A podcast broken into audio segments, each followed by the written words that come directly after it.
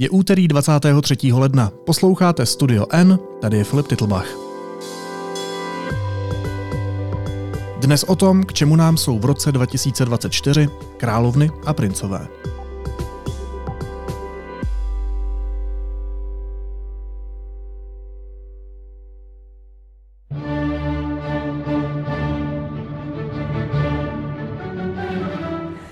Denmark has a new king, and in the It's last been a day of celebration in Denmark as the new king was crowned. King Frederick grew emotional as he waved to the crowds, then gave them what they wanted a Coronation Day kiss with his wife, who's now Australia's first queen.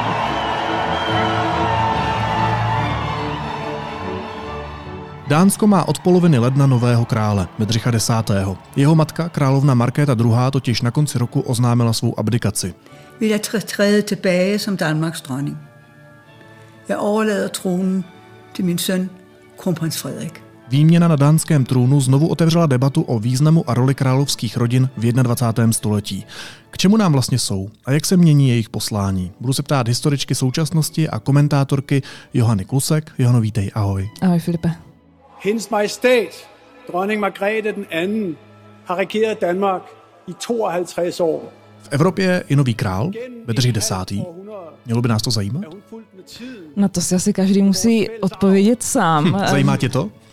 Eh, No, tak vzhledem k tomu, že trávím docela dost času na Instagramu v různých eh, chvilkách, kdy se zrovna nestarám o svoje dvě malé děti, tak samozřejmě to na mě útočilo, ale musím říct, že zároveň, eh, hlavně jako co se týče toho, co měl kdo na sobě a vlastně, že ona je ta nová královna Mary, Jasně. Australanka a tak dále, ale vlastně jako kdyby se z mě zeptal před týdnem, jak se jmenuje jak, následník trůnu v Dánsku, tak bych ti nebyla schopná odpovědět. Tohle jsou takový jako low profile monarchie, nějaký Aha, aha. Dánsko, Belgie a ty severské země, na rozdíl samozřejmě od Británie, které Češi věnují dlouhodobě velmi, velmi jako velkou pozornost. Až obsesivní bych řekl možná. obsesivní a velmi nezdravou z mýho pohledu, protože to trošku nám jako eh, zastěňuje. Jako velmi se idealizujeme Británii právě kvůli mm, té fascinaci královskou rodinou. A ono jako vzhledem k tomu, že ta Británie je pro nás svým způsobem důležitý ten druhý, ten, ke komu se vztahujeme, je to jako západní partner, řekněme, mm-hmm. kulturní velmoc. A e, ta idealizace prostě bohužel podkopává to, jak vnímáme sami sebe, jo? že bychom chtěli krále, takový během korunovace Karla e, e, při- v minulý rok, tak v českých médiích proběhly úplně jako neuvěřitelný komentáře ve stylu a když pojede v tom zlatém kočáře, tak Aha. to bude taky tak trochu náš pan král, protože přece Charles měl skvělé vztahy s Václavem Havlem a taky to taky tak trochu náš pan král. Což Takže mi přišlo pocit, že to v nás- naprosto mimo realitu a, a bohužel to jako neříká nic moc hezkého o nás. Aha, jako takže to v nás vyvolává podle tebe nějaký jako pocity méněcenosti, že my toho krále No, nemáme je a to tak se nějaká upínáme. nostalgie vůči Habsburské monarchii samozřejmě, která v určitý části společnosti je jako velmi živá hmm. a deziluze samozřejmě s našimi prezidenty po mnoho a mnoho let, takže jako máme pocit, že když tam bude nějaká šlechtická rodina, to samozřejmě bychom se mohli bavit o pohřbu Karla Schwarzenberka nedávným a tak dále, ale jako mm, je tady určitá nostalgie po tom kr- monarchistickém mm-hmm. zřízení si myslím, nebo pocit, že ta aristokracie jako by vlastně trochu vyléčila některé naše jako problémy jako země. Necítíme se, myslím, úplně eh, i- jako skvěle, no, jako, jako republika. Není to, ano, samozřejmě první republika, ale jako, že je to docela, bych řekla, komplikovaný téma a, a různé skupiny společenské obyvatelstva si myslím, že opravdu jakoby se zhlédávají v té monarchii a mají pocit, že to je jako něco lepšího. Mě A, nikdy nenapadlo, že hned v úvodu rozhovoru se dostaneme k tomu, že Čechům a Češkám chybí modrá krev. No, jo, je to, řekla bych, jo, samozřejmě česká společnost eh, je do velké míry založená na, vzhledem k tomu, že náš tatíček eh, Masaryk a Edvard Beneš a tak dále, Václav Havel, všichni to byli jako veřejní intelektuálové, tak eh, a, a jako m, došlo v posledních letech k docela velké deziluzi hmm. vůči takzvané pražské kavárně a tak dále, tak si myslím, že tenhle koncept se vyprazňuje a, a co vlastně jako jinýho, jako vlastně odkud by se měly ty elity rekrutovat. Jo, a tím, že prostě v posledních 300 let tady jako chybí ta česká aristokracie, tak je to takový vákuum, a nemáme si na to udělat jak názor, než skrz teda vlastně nějakou monarchii teda cizí, která nám přijde jako zářivá, eh, krásná, povznášející možná Dobře, ale pro tu společnost. Přitom přece máme různé monarchistické strany, které uh, jako dávají hmm. Čechům hmm. ty plány, že bychom tedy znova mohli mít krále a dokonce říkají, kde by se mohlo rekrutovat a tak dál. A tyhle strany ale nemají ve volbách nějakou výraznou podporu. No, ono to zase jako naráží na ten náš problém s Němci, že jo? protože ti Habs- jako asi bychom nechtěli německýho krále, nechtěli bychom zpátky ty Habsburky, takže bychom potřebovali nějakého českého. No a asi tady není dostatečně jako výrazný a, a charismatický uh, uh, jako člen české aristokracie. Já nevím, jak daleko bychom museli jako jít. A, No, myslím si, že Tomáš Černín úplně uh, taky se to nepíše vlastně česky, to je jeho příjmení. Problém Takže prostě ano, to je prostě problém hmm. jako s Karlem Schwarzenbergem byl hmm. vždycky. Tady jsou základní naše programové priority. Samozřejmě na prvním místě je návrat krále do českých zemí. Proč panovník je symbolem sjednocujícím a smelujícím, na rozdíl od prezidenta, který z definice a z principu prostě musí rozdělovat ten národ. Navždy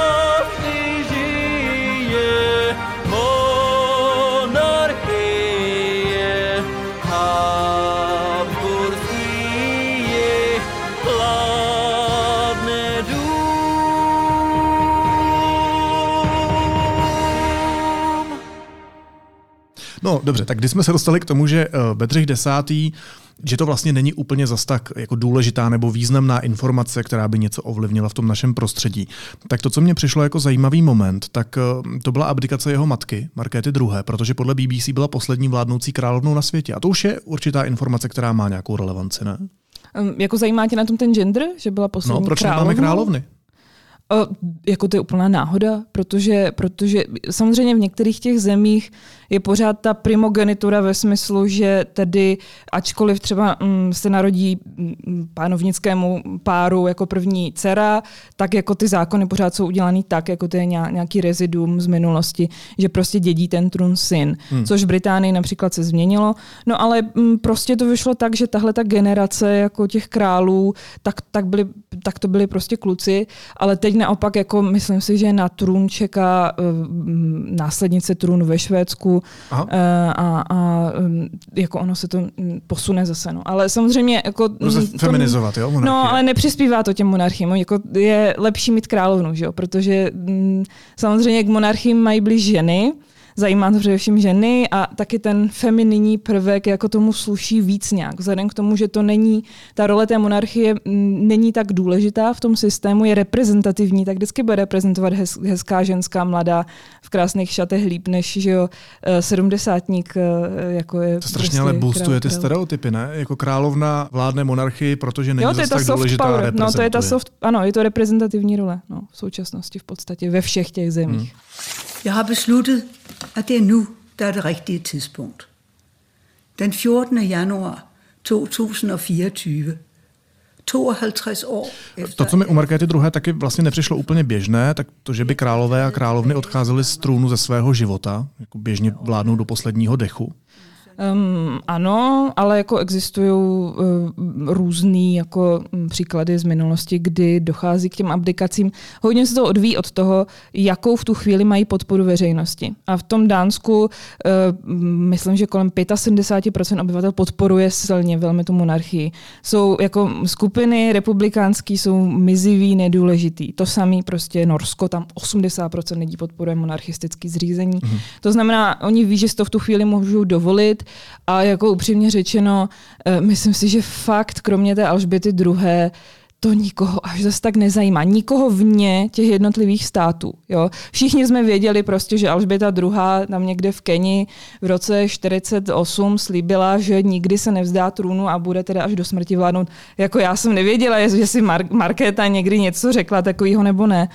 A, takže si myslím, že jako pokud to veřejné mínění v tu chvíli je nakloněný tomu, ano, následník trůnu je uh, přichystaný na tu roli, pojďme udělat tu tranzici, protože jako vysílá to v podstatě dost asi pozitivní jako zprávu k, k té veřejnosti, jo, že opravdu jako lidi, panovníci, kterým je přes 80, tak jak asi efektivně můžou plnit tu roli dál. Jo. A to je takový lidský, jako myslím si, krok, který, který dneska ty společnosti jako dobře berou. No a ještě jeden krok by mě zajímal. Nakolik je vlastně um, pozitivní zprávou, nebo já jsem to vnímal, že to byl takový kontroverzní krok, když Markéta II se vlastně rozhodla v roce 2002 pro takzvané jako zúžení monarchie. Hmm. Zbavila královských titulů svého druhorozeného syna prince Joachima a jeho rodinu a to opatření mělo prý pomoct modernizaci dánského království. Snaží se monarchie adaptovat na tu současnost i jako těmito kroky? Je tohle něco, co taky může zvýšit uh, podporu ve veřejnosti, ve společnosti? No určitě, určitě. Jako, uh, prostě mm, zase se budu asi vztahovat spíš k té britské monarchii, protože jako se jí zabývám dlouhodobě. Ale jako otázka financování uh, toho, té obrovské instituce je čím dál víc vidět, je o ní slyšet a je hmm. třeba ji řešit, protože ve chvíli, kdy prostě jako desetitisíce lidí jsou na ulici, mrznou v Británii, tak eh, jak jako vysvětlíš 100 milionů jako liber za korunovaci a tak dále. Ti lidi to odmítají, nechtějí to. Uh, a to se netýká jenom té Británie. Teď třeba v lednu nově vyšla zpráva, že uh, holandský, nizozemský král uh, bude muset začít platit daně protože doteď daně neplatili. To, to samé jako platí schválně, schválně, teď jsem se odhalila. Ty struktury eh, jsou jako velmi komplikované, třeba v té Británii, mm-hmm. jo. v různých fondech jsou prostě různý vlastnictví a tak dále. Schválně jako do toho velmi jako těžký se dostat a jediný Guardian jako deník se do toho občas pouští do nějaké investigativy a zjišťuje, jakým způsobem ta monarchie vlastně jako střádá ty peníze, kde je získává, mm-hmm. kde jsou ty daňové úniky a tak dále. Ale jako čím dál víc tohle jako začíná být téma a, a uh, je to neudržitelný. Jako musí se zeštíhlovat ty monarchie. V té Británii je to komplikovanější, protože zároveň jako asi se všichni zhodnou, že ta monarchie generuje obrovský zisk kvůli turismu, protože prostě láká obrovské množství lidí, američanů a tak dále, prostě cizinců z celého světa, který přijíždí do Londýna, obchází ty, ty, ty rezidence a tak dále a ty místa spojený s královskou rodinou a, a táhne to. Ale to je jako zase těžko dokazatelný. Um, jo, otázka je, když zeštíhlíme budget, jestli tohle to zmizí, to asi úplně jako těžko. Není to tak, že uh, ta královská rodina je závislá na nějakým na nějakým allowance, teď nevím úplně, jak to česky přeloží, prostě nějakým příspěvku z té veřejné pokladny ročním. Oni mají obrovské samozřejmě majetky osobní, na který ten stát nemůže sáhnout a tak dále. Takže jo, takže samozřejmě v té Skandinávii to pochopili dřív a tak jako není náhoda, že mm, ty bezproblémové monarchie jsou ve Skandinávii, které jsou jedny z nejrovnostářtějších zemí na světě. Takže to jsou prostě bezproblémové stabilní demokracie, kdy, mm, když prostě novináři se ptali během té korunovace Bedřicha těch běžných občanů, kteří se zhromáždili v ulicích Kodaně, jak se vám tady líbí, a tohle to, co pro vás znamená monarchie, tak oni říkali, on, pro nás to je zážitek, to je prostě pohádka, my jsme jako velmi hrdí na, na dějiny Dánska, máme rádi hrady, zámky aha, a, a královská rodina je toho součástí a proto si to pojďme udržet. Beautiful, beautiful, beautiful. Very emotional. I'm happy. I love the king. He's a good person. A jako něco málo nás to stojí, těch státních výdajů, ale to jako pro nás není jako velký argument. Tohle to funguje v Dánsku, to nemůže fungovat v Británii, která se prostě rozpadá zevnitř. No ono to zní jako pohádka. Král, královna, císař, trůn a tak dále. Jako do značné míry to tak zní, že, že ten výčet pokračuje slovy vodník, čert, hejkal. Ale mě by zajímalo, jestli ty královské rodiny teda čelí v dnešní době čím dál většímu tlaku na to, aby obhájili svoji existenci, aby obhájili svoji roli v dnešní společnosti. Myslím aby si, vysvětlili že lidem, proč myslím, nás máte vlastně. Myslím si, že jo a myslím si zase zpět k Británii, že to nedělají. Myslím si, že tam existuje nějaká jako rezignace, ta komunikace s tou veřejností, mm-hmm. ačkoliv se tváří, že modernizujeme, to stále jako je omílaný, tak je to jako jenom prázdná fráze a neděje se to a nejsou jako důležitý úplně uh, slova, uh, jo, které jsou vyřčený, ale ty činy. A uh, bohužel existence monarchií v Evropě um, zrcadlí spoustu problémů, neurologických bodů těch společností, které se neřeší. A to, jakým způsobem nejsou schopní se vyrovnat ty královské rodiny s nima, tak prostě jako odpovídá stavu té společnosti, ať už se budeme bavit o vyrovnání se s koloniální minulostí, eh, vyrovnání se s nějakým rasismem, vys Meghan Markle v Británii, eh, prostě nestalo se, vyrovnávání se eh, s, přesně jako s nějakými jako reziduji feudální společnosti, kdy prostě mm-hmm. dědičným panovníkem je, je král, je nějaká jedna rodina, to je prostě jako úplně absurdní v demokracii. Jo. Ehm, samozřejmě na symbolické úrovni. Oni ne, nedrží dnes už žádnou jako reálnou moc v rukou, ale symboly jsou pro společnosti jako velmi důležité. Jo? Posílá to zprávu prostě každý může. Eh, je úplně jedno, jak moc se snažíš ale jako ne, prostě nedostaneš se nikdy na vrchol, nebudeš pro tu zemi znamenat, tak jako tady kdokoliv se může stát prezidentem, prezidentkou, tak prostě nemáš šanci. Nahoru se nedostaneš, to neplatí jenom, ta monarchie pod ní samozřejmě nalepená, ta aristokracie a ty mm-hmm. nejvyšší třídy mm-hmm. a ta prostupnost té společnosti je minimální, bohužel, čím dál víc v Británii. Takže to opravdu jako je velmi špatná message. A královská rodina je v tomhle případě teda připomínkou kolonialismu, rasismu ano, a všech tělech. Ano, snaží se jako od toho odstřihnout, ale jako moc jim to nejde. Jako mě strašně moc se líbí, v podstatě, jak mi z toho vychází, uh, před několika měsíci Charles, uh, já, pardon, pořád říkám Charles, já si prostě nemůžu zvyknout. Říkej Charles. Na toho Karla, jako vždycky to byl Charles, že jo. Uh, tak navštívil Keniu s tím, že teda se měl um, omluvit za milion a půl Eh, vězňů z 50. let, kdy Britové se snažili potlačit emancipační hnutí v Keni. Mm-hmm. Sta tisíce lidí zemřeli v těch koncentračních táborech. To je strašně málo se o tom mluví a ví, v Česku už vůbec si myslím. Eh, no a tak jako ano, mm, řekl, Charles řekl, že toho lituje, ale jako bylo to komentováno světovými médii, že to je strašně málo, samozřejmě. A zase to bylo takový jako velmi povrchní. A já bych to jako dala do kontrastu v podobném období navštívil německý prezident uh, um, Steinmeier Tanzánii, což je bývalá německá kolonie. Mm-hmm. A řekl si, že se osobně stydí za to, co jeho předci dělali předkům současných Tanzánců. A ta omluva byla velmi přesvědčivá, velmi silná. A to není jediný příklad, kdy Německo jako republika, země, která byla prostě po válce x desetiletí jako velmi tlačena k vyrovnání se se svojí minulostí, tak jako tohle dělá dobře a myslím si, že to je důležité pro tu německou společnost jako celek, nejenom pro ty oběti.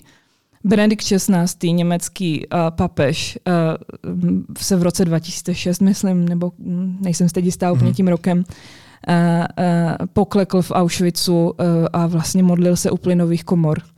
Uh, to samý Willy Brandt v roce 1970, něme, západoněmecký kancléř, neplánovaně poklekl ve Varšavě uh, u pomníku hrdinům uh, varšavského geta. To znamená, A proč tyhle ty veřejný... rodina, hmm. plná symbolů, hmm. není schopna nebo ochotna udělat tyhle symboly?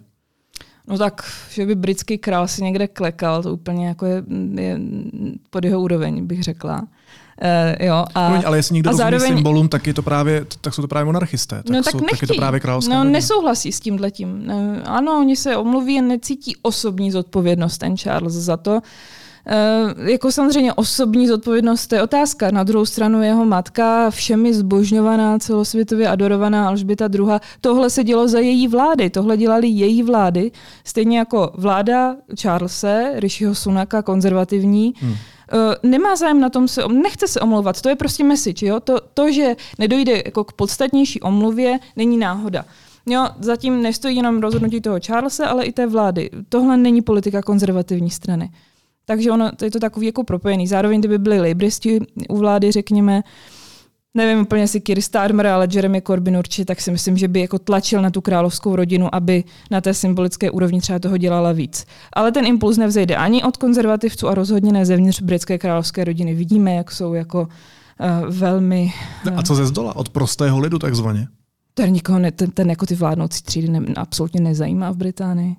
Jo, jako... Ani v tom 21. století? No tak jako před volbama samozřejmě jim jako vnutíš, co potřebuješ. No. Chceš potřebuješ vystoupit z Evropské unie, tak je zmanipuluješ tím způsobem, jako, že jim naslibuješ hory doly. To je všude stejný ta politika. Počkej, ale královská rodina se přece k výstupu z Evropské eh, unie... No to ne, ne, ne, já teď mluvím o, té, no, mluvím o té vládě a o tom, a, jakým jo, jo, způsobem, jo. jestli zajímá, co ty masy jako vlastně si myslí nebo nemyslí. Ale jako, eh, a, v té Británii samozřejmě ta podpora té monarchie padá, ale ještě nespadla asi jako do, do té míry. No, ono třeba pod těch 50%, to je nějakých uh, teď spěně jsem jistá, třeba 37%, něco takového si myslím, že jsem četla, eh, mladých lidí jenom podporuje monarchii. To znamená, mm-hmm. v podstatě jako už větší část lidí mezi 18 a 25 podporuje republiku. Jo, 32%, to znamená, jenom fakt ček rychlej. No, takže to znamená, jako za dalších 20-30 let je konec s britskou monarchií.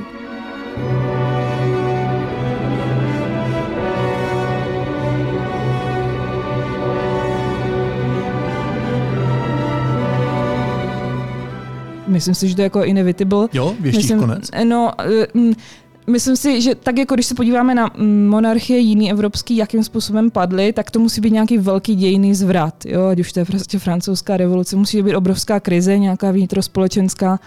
A, a jako ono to jako smete i tu monarchii sebou. Což doufáme samozřejmě, jako já nechci nic takového věštit v Evropě, ale jako je velmi, myslím si, pravděpodobný, že pokud jako se bude ta společenská situace zhoršovat v Británii, tak ve chvíli, kdy se to jako opravdu velmi vyhrotí, tak to sejme jako za x desítek let, několik desítek let i tu monarchii. Hm. Zatím to nikoho nepálí, zatím to není ten ústřední problém té společnosti. Nemají na to sílu, musí prostě řešit jiný, jiný věci. Ale jako mm, tam už není nikdo, kdo by generoval tu popularitu, jako byla Alžběta II. Jo, jako určitě to nebude princ William. Když se tě pokusím vyvážit uh, z role moderátora, tak vidíš třeba nějakou pozitivní vlastnost nebo pozitivní roli uh, královských rodin? Ale jo, určitě jo.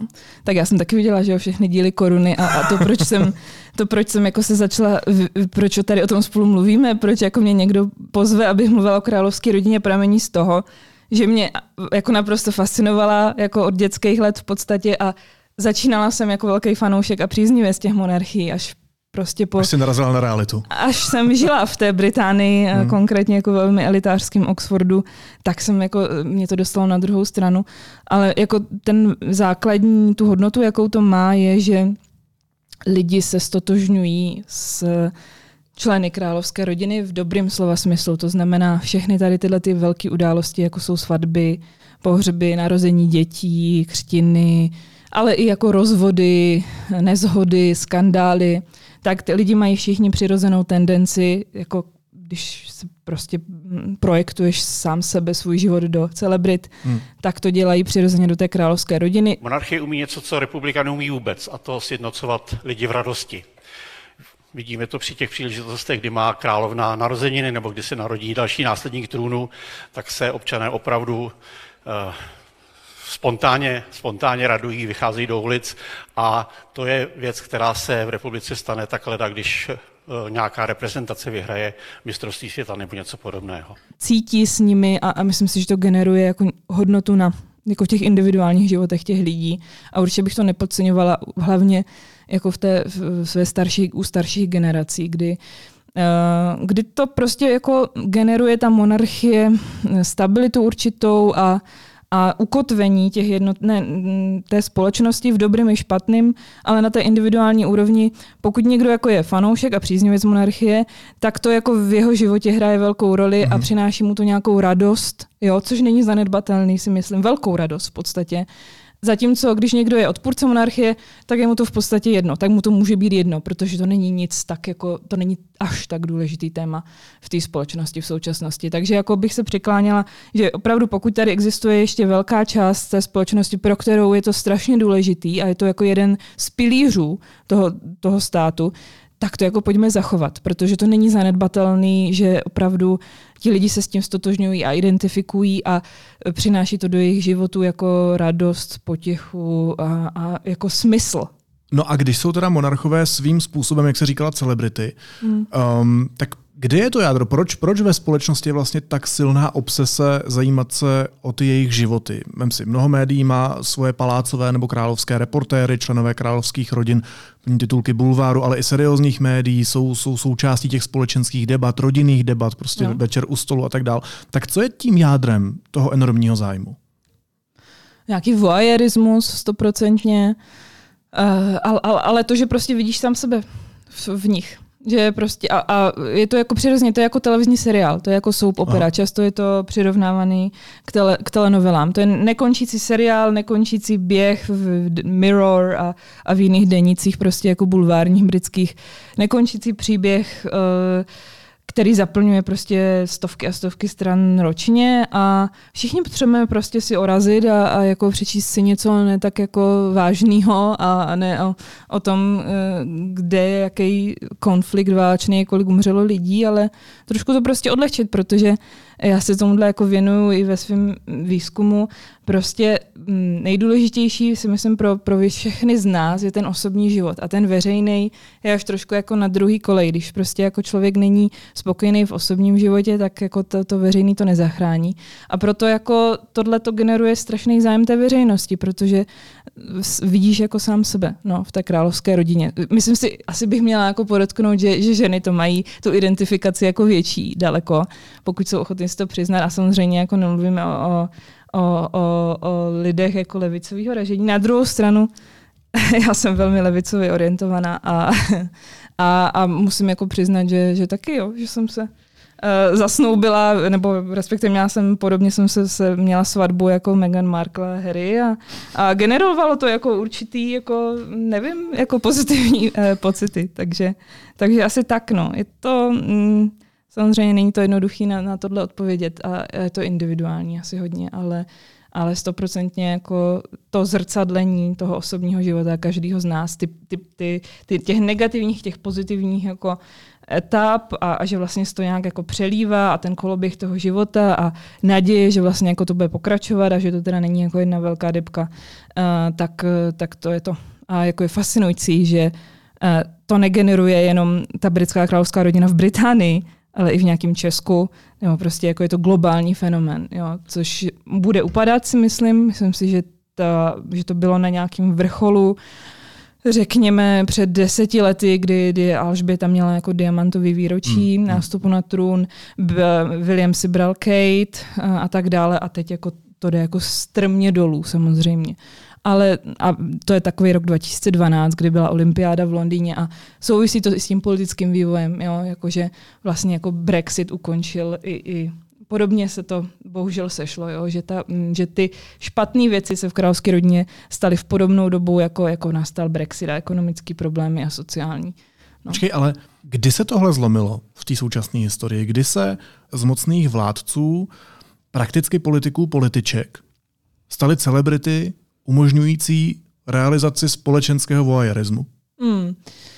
Uh, zase ta Británie. Mm, dlouhý proces. Eh, v podstatě to úplné odstřižení od moci nastalo už někdy na začátku 19. Mm-hmm. století kdy teda královna Viktorie vlastně jako postupnýma uh, reformama a postupným přemýšlením různých jejich, uh, řekněme, jako, jako v dnešním slova smyslu politologů v té době, tak jako vynalezli tady tu formulku uh, toho, co by mělo fungovat, jak by to mělo fungovat. A to jako je založený na určitým kouzlu. Jako přesně ta formulace jako zní, že musíš vytvářet to kouzlo, nesmí, nesmí vlastně to být úplně otevřený těm lidem, musí tam být to tajem tajemství, to neznámo, to kouzlo, ta pohádka, aby to ti, ty lidi pořád zajímalo.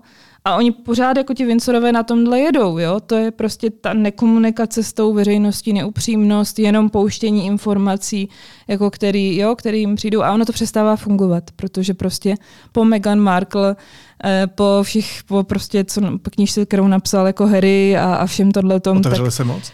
Uh, no jiní otevřeli, ti, ti, ti hmm. druhorození, hmm. jo, jako, mm, no. A samozřejmě jako, oni to ještě jako byli schopni v 90, 80. 90. letech zvrátit, protože Charles byl jako obrovský troublemaker uh, ve svém mládí. A tak, ale jako to ještě nebyly uh, sociální sítě, že jo, ty média fungovaly trošičku jinak, dalo se to líb regulovat. Teď už se to regulovat nedá a určitě ne ve chvíli, kdy uh, jo, s mýtů, se všema tady těma, těma globálníma jako velmi obrovskýma otázkama, které nejsou schopní, prostě ti královští, eh, ta královská rodina není schopná je uchopit, není schopná jako zaujmout k tomu uh, rázný postoj, který by vyslal určitý signál, že se opravdu modernizujeme, že jsme ochotní se změnit. Oni nejsou, to je to prostě, ano, ale to je prostě aristokracie, to, jako hmm. ani bychom to neměli od nich očekávat, to jsou prostě super privilegovaní lidi, jo, kteří se rodí se zlatou lžičkou v puse, nebo jak se to říká, takže uh, Um, zároveň jako nedělejme si iluze, prostě jako nějaká reforma, revoluce prostě určitě nepřijde jako z Buckinghamského paláce, to je, to je absurdní se tom, takže prostě musí svrhnout ti lidi, no, až přijde, až přijde jako správný. Takže počkej, takže, takže monarchie, monarchie mizí, když vyprchá kouzlo. Mm-hmm. A kouzlo Protože, je tajemství. Ano, kouzlo a tajemství, protože jako v současnosti uh, už nejsou ti dobří, no. Už, už jako spousta no a... lidí Není to ten dobrý král, dobrá královna, dobrá princezna z Walesu, jo? To prostě s tím, co se všechno odhalilo během těch několika let od doby, kdy teda Meghan Markle s princem Harrym odešli do Ameriky, tak jako možná ten český publikum, publikum eh, Češi to tak nevnímají, ale jako mm, v vlastně té Británii je to publikum, když je taková telenovela. No, v, v té Británii opravdu jako do těch médií se dostane ledacos a není to hezký, prostě neháže to jako hezký světlo, už, už, hmm. už ne, už to jako hmm. nejde si myslím úplně zvrátit. Ti, co to budou chtít ignorovat, to budou ignorovat dál, ta stará generace. Ale ti mladí už to opravdu jako považují za jako velmi absurdní a, a neupřímný a mm, jako nehezký. No. Jako je... Nemusím zmiňovat asi prince Andrew a, a skandál s Jeffrey Epsteinem ano. a zneužíváním jako mladistvých. To je jeden z velkých argumentů jako republikánů britských, kdy se snaží tohle to jako neustále zdůrazňovat a nutí Charles, aby se k tomu vyjádřil. Nic takového se nestane, ale mm, kdyby měli jako dost sebereflexe, tak tak si myslím, že, že to sami položí. No. Jak do tohohle všeho promlouvá mainstreamová kultura? Ty jsi, ty jsi zmínila mm. třeba The Crown, mm. seriál, který jsme asi viděli úplně všichni, který mapuje osudy britské královské rodiny. Tak co dělá se společenskými představami o roli královských rodin ta mainstreamová kultura? No manipuluje je a to je jako nejlepší propaganda vynalezená si myslím Petrem Morganem, scenáristou uh, The Crown jaká může existovat, protože zatímco teda tady tyhle ty různé špičky a, a jako zákulisní historky o tom, co se dělo v královské rodině od války až po dnešek, teda znali jenom do, do nedávna opravdu jako velcí, velcí fanoušci, tak teď to víme úplně všichni. A samozřejmě ten scénář, to spodobnění těch příběhů je určitým způsobem nasvícený. Není to náhoda, jak je to nasvícený. Většina těch interpretací, která byla jako podaná v koruně, je taková, že, že nahrává prostě královské rodině, že nahrává Charlesovi, že zjemňuje různé skandály, že mm, že, že prostě jako uh, se snaží uh, ty lidi přesvědčit, že vlastně oni jsou taky jenom lidi jako my a dělají chyby. A tak třeba přístup k, k Dajáně mm. mi přijde, že úplně nezjemňoval, no, ne? Jo, jo, ale tak jako to zase záleží, no, jako Diana, uh, jo, Diana byla vnímaná vždycky v britskou veřejností jako ta princezna těch lidských srdcí a vlastně jako úplně paradoxně, nesmyslně jo, of the people, jako princezna lidí, ona nechce být jako královna Británie, ona chce být královna těch lidských srdcí, což jako naznačuje nějaký jako přístup jako uh, vlastně ze spoda, jo? jako že by měla být jako nějakou obyčejných lidí, jo? princezna a královna což rozhodně nebyla. Ano, měla určitý, byly to důležitý momenty na konci 80. let, kdy uh, objímala v nemocnici lidi nakažený AIDS a tak dále. To bylo na tu dobu, když jela na minový pole, prostě na Balkán a tak dále. Na tu dobu to byl velmi pokrokový emancipační přístup, jako hodný určitě otlesku nějakého mezinárodního. Uh, no ale jako to, co se jako samozřejmě to ona byla srdcem toho voyeurismu těch Britů, který se prostě přenesl dál na tu další generaci v současnosti, ale ta její tragická smrt je důvod, proč prostě ji většina Britů dodnes jako adoruje.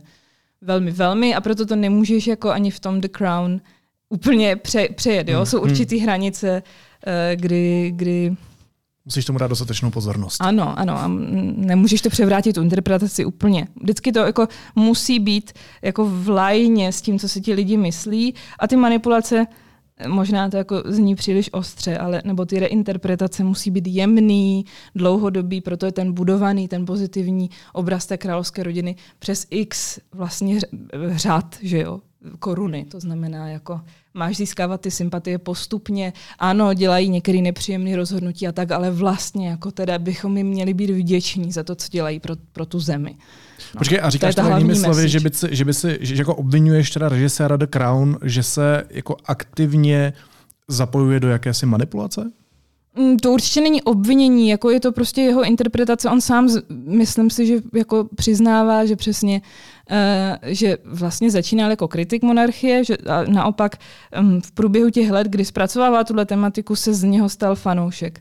A to si myslím, že není něco jako hodného kritiky. Jo, zase se dostáváme k té ambivalenci toho problému, že ta hodnota tam vlastně jako existuje, protože ti lidi se s tím stotožňují, s tím s těma příběhama. Mm-hmm. Ne, Ale jako na nějaký jsi no. použila to slovo manipulace, který mi přijde no, hodně ostrý. Ano, já jsem říkala, který že ve mně vyvolává to, že, že ten člověk něco dělá záměrně. To znamená, chce záměrně, aby No, si lidé něco mysleli. Jasně, no tak jako pak je otázka, kdo jsou producenti The Crown a tak dále. Není to jenom ten scénárista, který ho si vyberou jo, nějakým způsobem a on odvede svoji práci a, a ti producenti ví, jakým způsobem to asi půjde, Mhm, jakou mhm. cestou. Takže určitě to není o Petru Morganovi jako jednotlivci.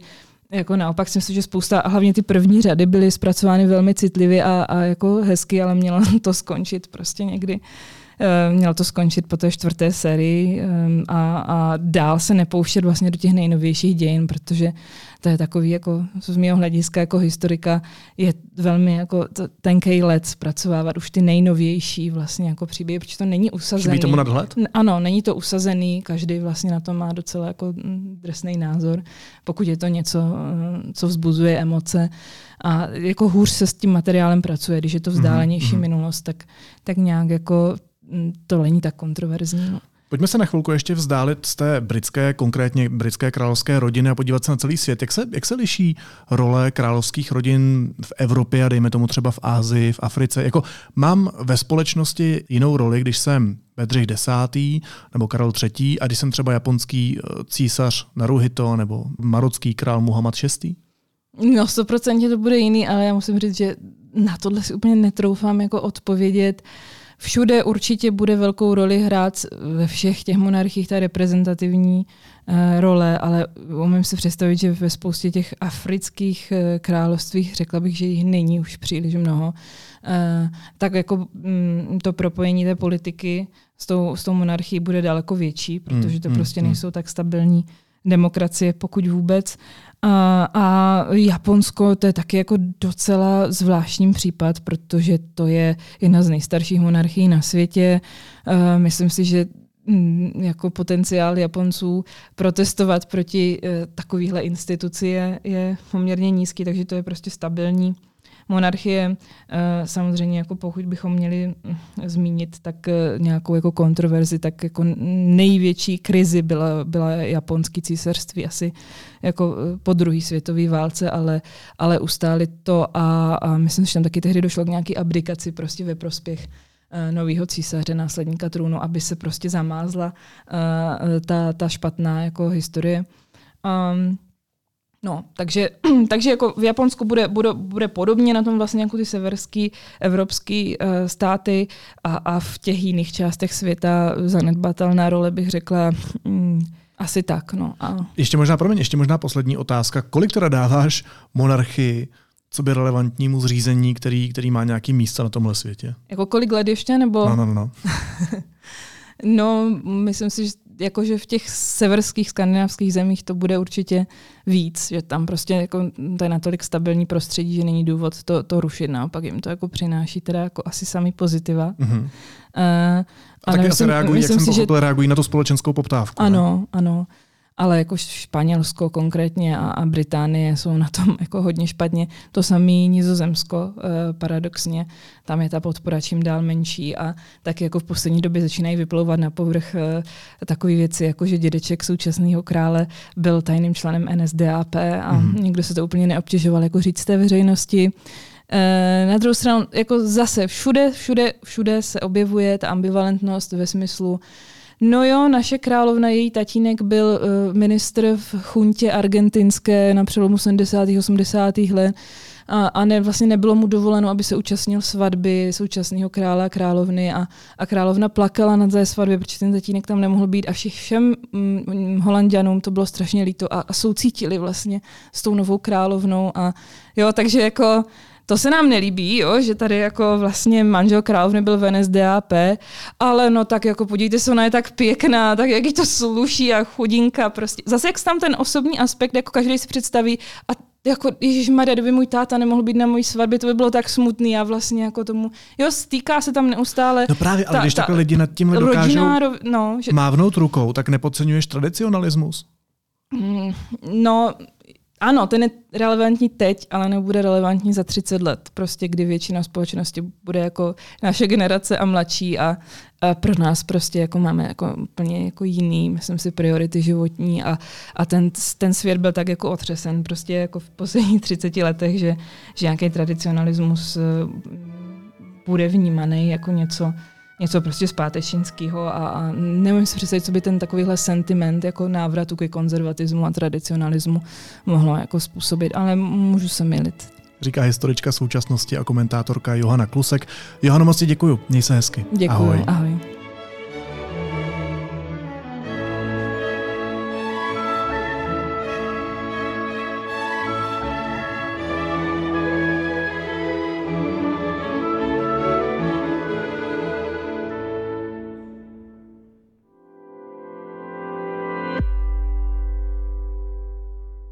Teď už jsou na řadě zprávy, které by vás dneska neměly minout.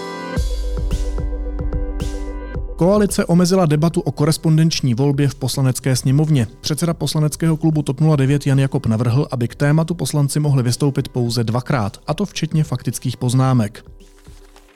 Policie podle zjištění deníku N loni v prosinci zaplombovala nemovitost související s korupční kauzou kolem olomouckých silničních zakázek. Jde o byt Michala Záchy, bývalého hejtmanova náměstka pro dopravu.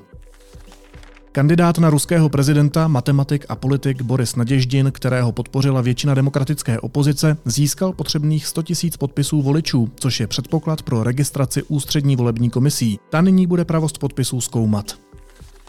Poslední raketové údery na Ukrajinu zabili nejméně pět lidí, 40 je zraněných, informoval o tom ministr vnitra Klimenko. Oběti jsou v Kijevě, Charkově a Pavlohradu a víkendových demonstrací proti pravicovému extremismu se v Německu zúčastnilo přes 900 tisíc lidí. Informovalo o tom tamní ministerstvo vnitra s odvoláním na policejní odhady z demonstrací napříč celou zemí.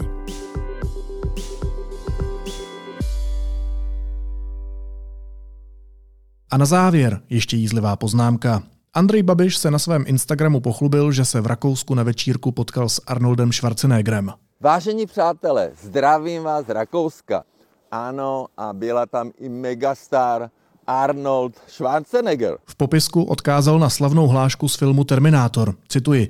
Bylo mi ctí seznámit se díky mým rakouským přátelům s Arnoldem Schwarzeneggerem. Hashtag já se vrátím.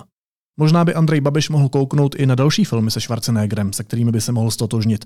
Bych mu doporučil třeba film Predátor nebo Cesta bez návratu, Postradatelní a taky Konečná. Now this is the plan. Get your ass to Naslyšenou zítra.